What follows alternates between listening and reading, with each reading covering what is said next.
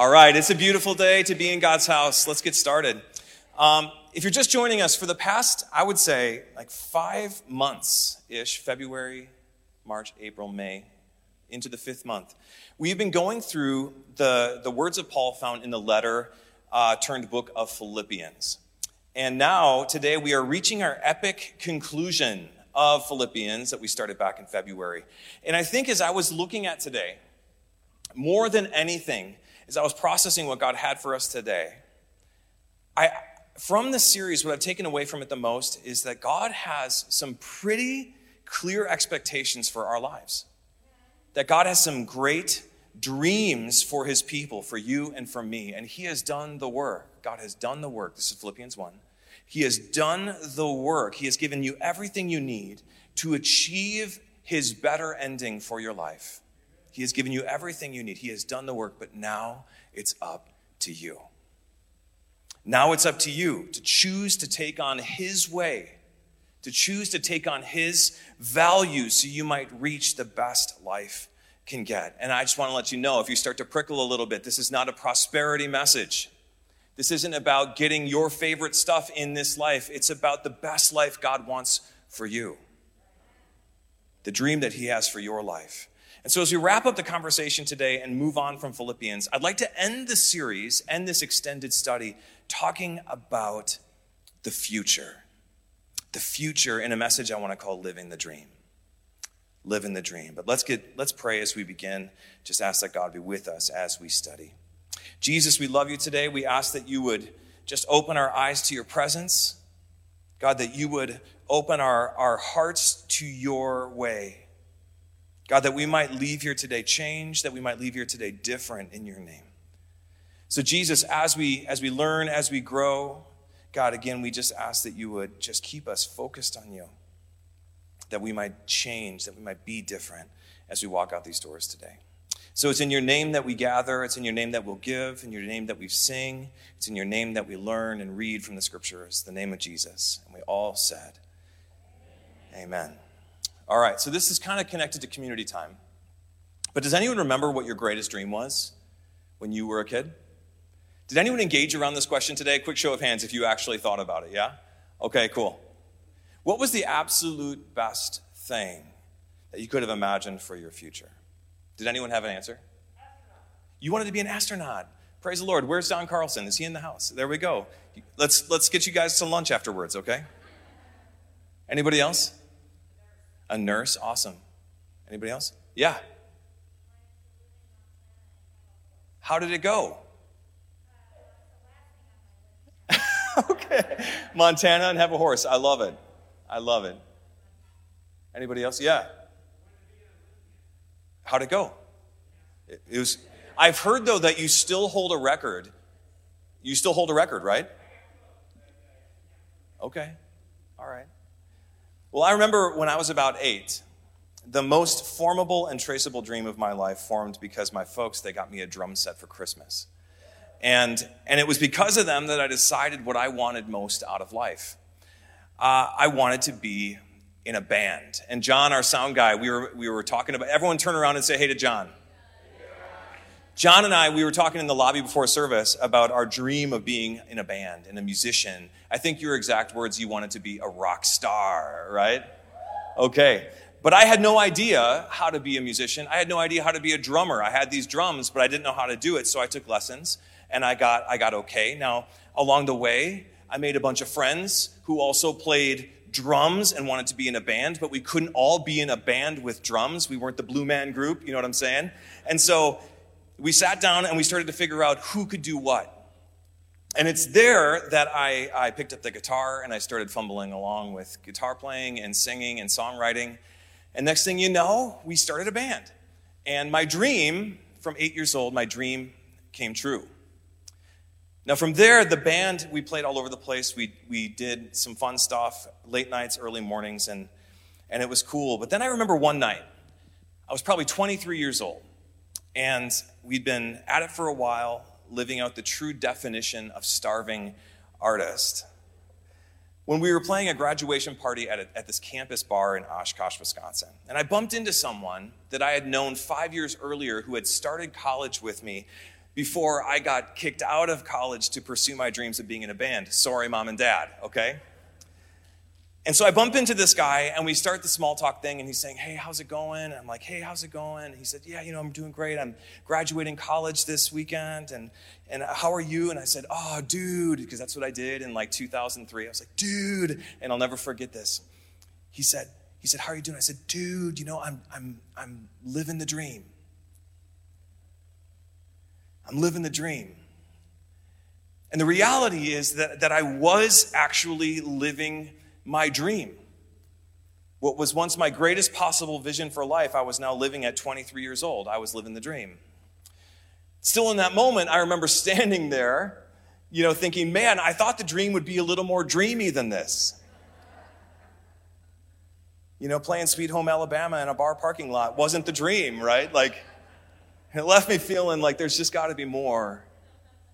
There's got to be more to life than this. Have you ever felt like that? There's got to be more to life than this. Like the dreams you had, or the dreams you still have in this life, they're either too impossible to keep and they keep slipping through your fingers, they're too impossible, or they're too accessible and they never satisfy the longing that they were meant to fill. And it kind of it leaves you wondering, like me, it leaves you wondering, like, okay, now what?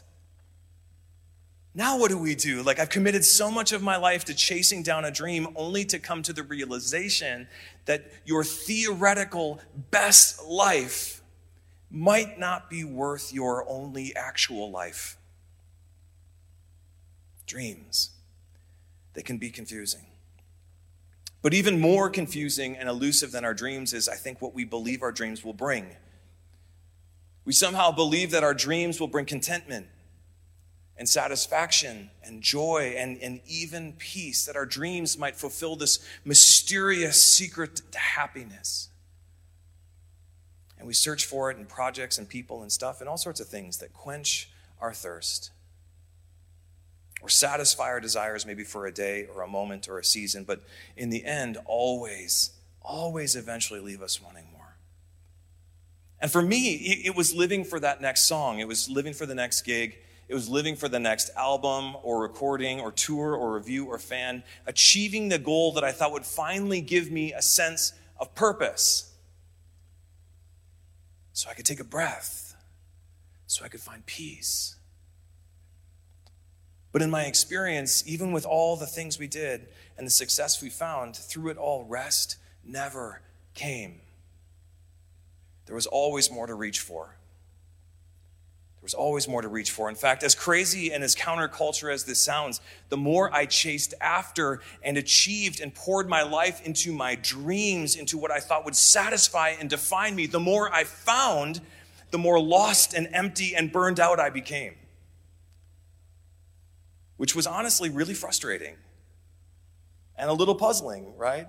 Because I thought living the dream was the dream.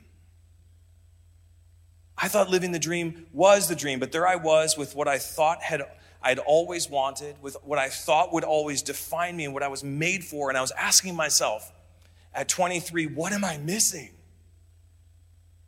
What is it that I'm missing? What's the secret here? There has to be more to life than this. Again, I wonder how many of you have ever found yourself on the other side of a dream that never materialized.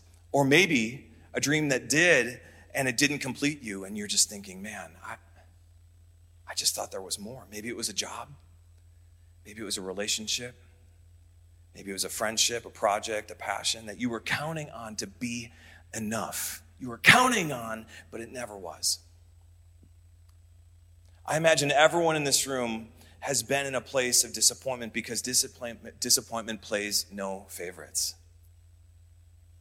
Disappointment plays no favorites. Even as Christians, as people of faith, we can't seem to escape that boulevard of broken dreams, especially here in Los Angeles. You know, and I, and I have to believe this happens uh, for a number of reasons, but, but more often than not, as I've been meeting with people and hearing stories and talking, I think more often than not, it happens because we define our dreams. We define the best life could be before we knew any better before we knew what living really was. It's kind of like a five year old vegetarian deciding what the absolute best hamburger in the world is. And they say, oh, it's McDonald's, right? And they're, and they're thinking, they're the, the best burger. I'm five and I'm a vegetarian. Best burger is, ham, is McDonald's. And, and they've never actually eaten meat before. And so I'm not throwing shade at McDonald's here. I think it has a place. But it's absolutely not the best burger in the world. But this is the pattern I see. Where we decide what's best. We decide what's best before we even know what's good. We live and we make all these plans for life and establish what living the dream is, but we do it before we know what it means to be alive. But then, just like most of us in this room, like we have an encounter with Jesus. Just like most of in this room, our eyes are opened and we're born again into a new way with new hearts and new priorities. We're filled with the unlimited potential and promise. We're raised with Christ from death to life into a whole new way in this indescribable miracle called grace. And now we're new people. And everything has changed. Everything has changed in us. And yet, amen. And yet, for whatever reason, even with all the new, we so often fail to update our expectations. We so, so often fail to update our hearts and minds and the dreams that we hold most dear. And so we're alive with Christ and living in this new life, but we're looking forward and defining success from a dream we made when we were still dead and existing in a dying system. We're building goals on this new thing, but with old bones and old priorities. And it leaves us thinking there's just got to be more to life than this. There's got to be more to life, but, but what do we do? How can we begin to see and believe beyond what we knew before? How can we begin to see through the Holy Spirit as Paul he introduces us to this new way? How do we how do we begin to see what it really means to live the dream of God? Well, that's what we see as Paul addresses uh, this at the end of Philippians. And so if you have your Bibles, follow me to Philippians chapter 4. Again, we, we've been going through this now for the past four months, and it's, uh, it's a little bittersweet to say goodbye, but it's a great conclusion as Paul wraps this up. So, again, if you have your Bibles, open up Philippians 4. We're going to read from verse 10 till the end. And again, some quick context for the passage. Paul the writer, he is writing this from a first century Roman prison, writing to a first century uh, church in the prestigious Roman colony of Philippi. This is Paul, aka Saul, a former murderer of Christians who achieved everything he could have possibly wanted. Every dream as a Roman citizen, as a Jewish Pharisee before he encountered Jesus. He was important, Paul, the writer of this letter. He had arrived just like the people he's writing to in Philippi, this prestigious Roman colony. But then, after meeting Jesus, his life and his priorities changed. Everything about him changed, and it eventually landed him in this jail cell from which he writes, awaiting an unknown future. Paul was living the dream, but now he's living in prison. And this is where verse 10 picks up. And it's a bit of scripture, but stick with me until the very end. Paul says this How I praise the Lord that you are concerned about me again. I know you have always been concerned for me, but you didn't have the chance to help me. And this is where it gets wild in verse 11. He says, Not that I was ever in need. And I read this, verse 11, and I, I pause and I think, man, Paul, it seems like you are very much in need. Like you are currently in prison, locked up in chains. And yet you're saying in verse 11, not that I was ever in need. But here we go. This is what he says. I appreciate your concern, Paul says. Not that I was ever in need. For I have learned how to be content with whatever I have. I know how to live on almost nothing or with everything because I have learned the secret I have learned the secret of living in every situation, whether it's with a full stomach or empty, and with plenty or little. And that secret, in verse 13, is one of the most iconic bumper sticker Bible verses out there. He says this for Rick Wintermute in the back. You ready for this, Rick? For I can do everything through Christ who gives me strength. One more time, let's read it together. For I can do everything through Christ who gives me strength. Verse 14. Even so, you've done well to share with me in my present difficulty. Verse 15. As you know, you Philippians, you were the only ones who gave me financial help when I first brought you the good news and then traveled on from Macedonia. No other church did this. Even when I was in Thessalonica, you sent more help, you sent help more than once. I don't say this because I want a gift from you. Rather, I want you to receive a reward for your kindness. At verse 18. At the moment, I have all I need and more. I am generously supplied with the gifts you sent me with Epaphroditus. They are sweet smelling sacrifice that is acceptable and pleasing to God. And this same God who takes care of me will supply all your needs from his glorious riches, which have been given to us in Christ Jesus. Now, all glory to God, our Father, forever and ever. Amen. And this is the end. Give my greetings to each of God's holy people, all who belong to Christ Jesus. The brothers who are with me send you their greetings, and all the rest of God's people send you their greetings too, especially those in Caesar's household. May the grace of our Lord Jesus Christ be with your spirit. And this is the end of Philippians. We made it. Paul essentially saying in this chunk of scripture, he's saying, Thank you for caring. Thanks for caring, but I'm good. Thanks for caring. I'm good. I've learned the secret to contentment and to purpose in this life. I'm living the dream, Paul says. For I can do all things through Christ who gives me strength. I can do all things. I can do all things. And again, this passage is one of the hits, right? It's something we've uh, when you when we started Philippians, I know that everyone in this room was like, I can't wait till we get to 413. This is what's happening. I'm excited. But this is one of the hits. It's everywhere, in our, even in our pop culture today. Like a guy wins a Super Bowl and he, he achieves his greatest dream. He lifts up his trophy and he's, he's on camera and he's so excited. And the first thing out of his mouth, he just says, I can do all things. I can do all things through Christ who gives me strength. Someone wins a Grammy, right? Someone wins an Academy Award, best new album after that, all that work, they finally made it, and the first thing out of their mouth, they're just saying, Yeah, I just want to thank God. Just want to thank God. All glory to God. It's Him who gives me strength. We hear it all the time. But it's typically heard in our, in our context after something awesome happens right? When folks are really living out their dreams, when they worked hard and they made something cool and they achieved the pinnacle success that they thought would define them. And it's in these places that this verse is reassuring to us. It's in these places that it's so relevant. You know, God made my dreams come true. All glory to God. It's so easy to believe when things work out. God made my dreams come true. But, but let me ask you, what, what happens when they don't come true? What happens when they don't? Or, or back to me in the band. What, what about when your dreams fall flat and that victory, that award, that fame, that position, that prominence, the former dreams, what about when they don't last? Or even worse, when they don't satisfy? I tell you what, folks aren't quite as quick to recite, I can do all things, after they tried something and failed.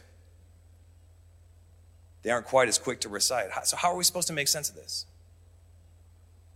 How are we supposed to make sense when God says we can do all things, that we can step into our best life through Christ who gives us strength? How are we supposed to process failure when our dreams don't come true? Well, there are two quick things I want to point out. Two corrections we see from Paul in the scripture that will help us see and step into, I think, the dream that God wants most for our lives. And so if you're taking notes, you can write these down. The first being this the first correction that Paul brings to us is the correction of context. Context. Or the existing in the reality that God is revealing. This is the correction of context. How many of you know that it's not always what you say, but how you say it? Well, that's exactly what we see here in Philippians chapter 4, verse 13.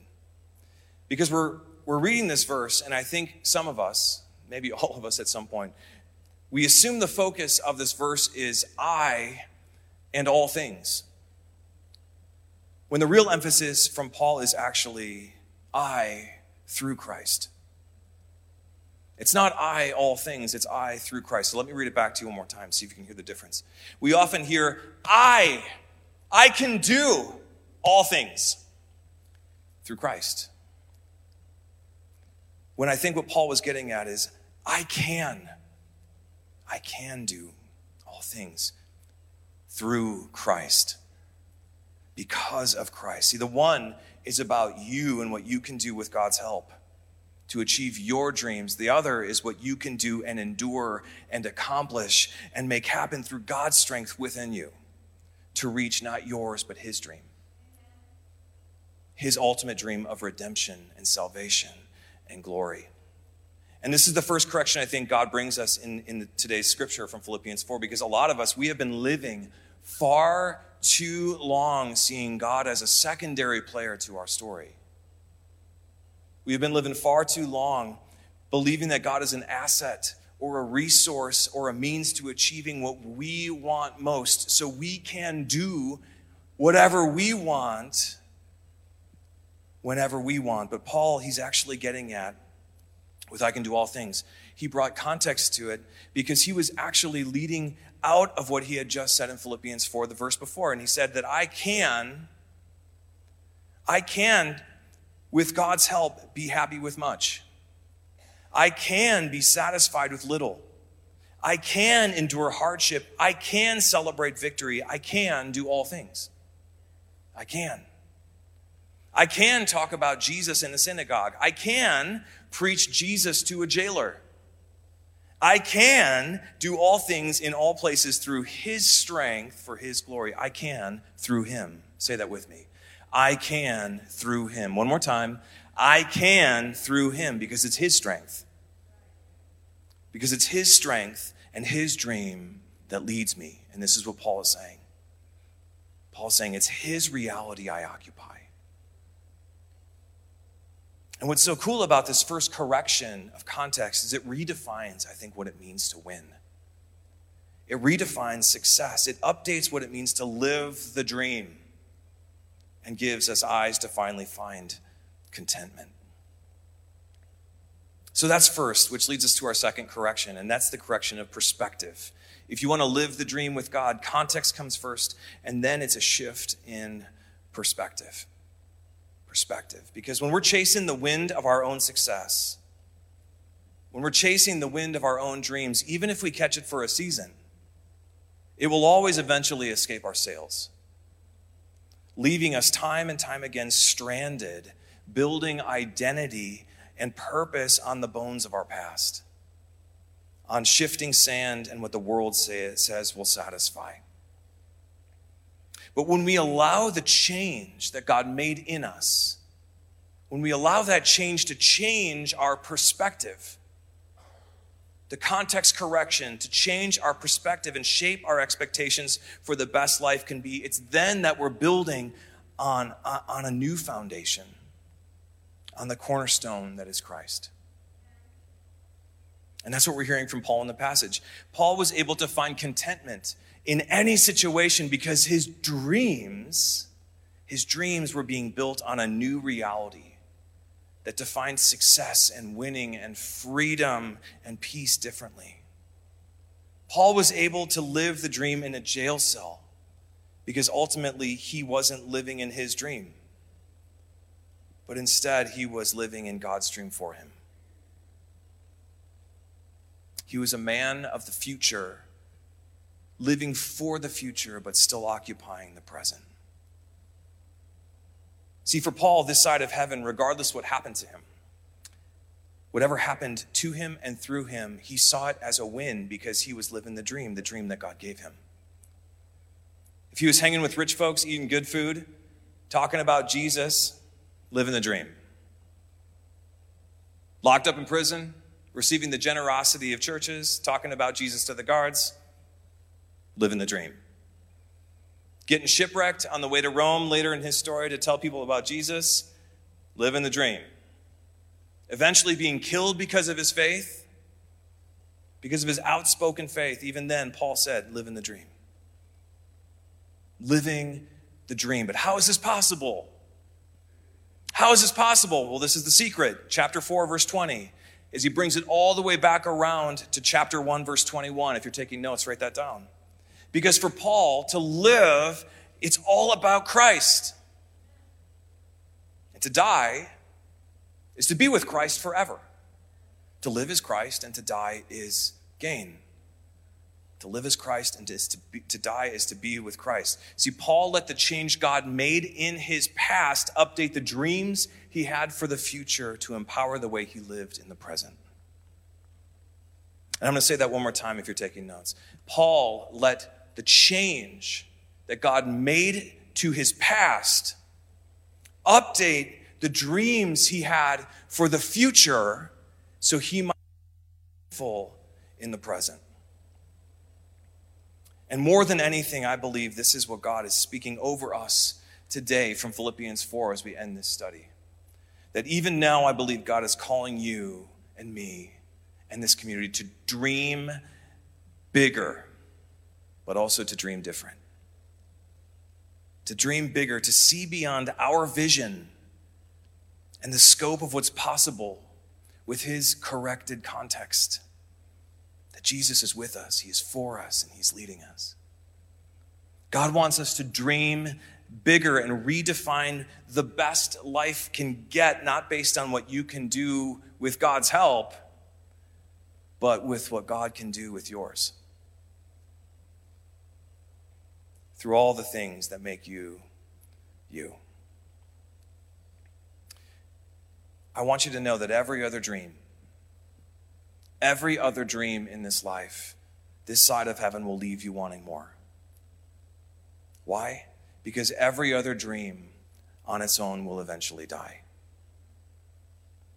The only dream, God's dream, will remain from here to eternity. So it's only God's dream that will satisfy. And what's so cool, I think, as, as I've been processing this, what's so cool is that more often than not, the way God wants to use your life the way God wants to use you in his dream for the world is typically through the dreams you already had. It's through the things you already love, the gifts and talents that you've already been living. It's just seeing the all things from a, a corrected context and a proper perspective. It's seeing them in service and submission to what God is, is doing, not in submission to, uh, not God in submission and service to what you're doing. And I think that as again we've been summarizing Philippians here, I think that's a perfect summary of what we've been processing in this in this book. That God is real, God is good, God loves you and he is for you and he has incredible hopes for your life and for your future as he's raised you from death of your past into brand new life of possibility. This is this is the reality that we now occupy. And God, he wants to lead you to your greatest possible end. God wants you to live the dream.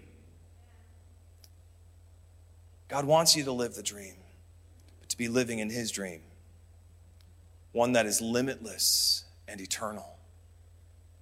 God wants you to live the dream. He wants you to live one that never leaves you wanting more, never leaves you waiting or striving for more, one that always satisfies and surpasses all we could ask or imagine. God wants you to live the dream a dream defined by love and beauty and sacrifice and humility, a dream that will carry us, all of us, with confidence and significance from here all the way to eternity. A dream that's bought and paid for and available for all who believe. It's available. The best life can get. It's available for you and for me. It doesn't matter what you've done, it doesn't matter where you've been. It doesn't matter what brought you up to this sacred moment in time. A brave new world of contentment and adventure and peace is here and it's waiting for you. But now it's up to you. Now it's up to you to get there. To get there, like we heard from Paul earlier, we need to let go of the past and look forward to what lies ahead. Forgetting the past and looking forward to what lies ahead, committing all we are to the future foundation that we've been given. Keeping our eyes on the prize that is Jesus as he leads us, as he leads you and me to the life we always wanted most, but never knew was possible. Living the dream. And thus concludes the book of Philippians. I can do all things through him who gives me strength. So, as we turn the page of this letter, the band is going to come up and they're going to lead us in a time of response and reflection.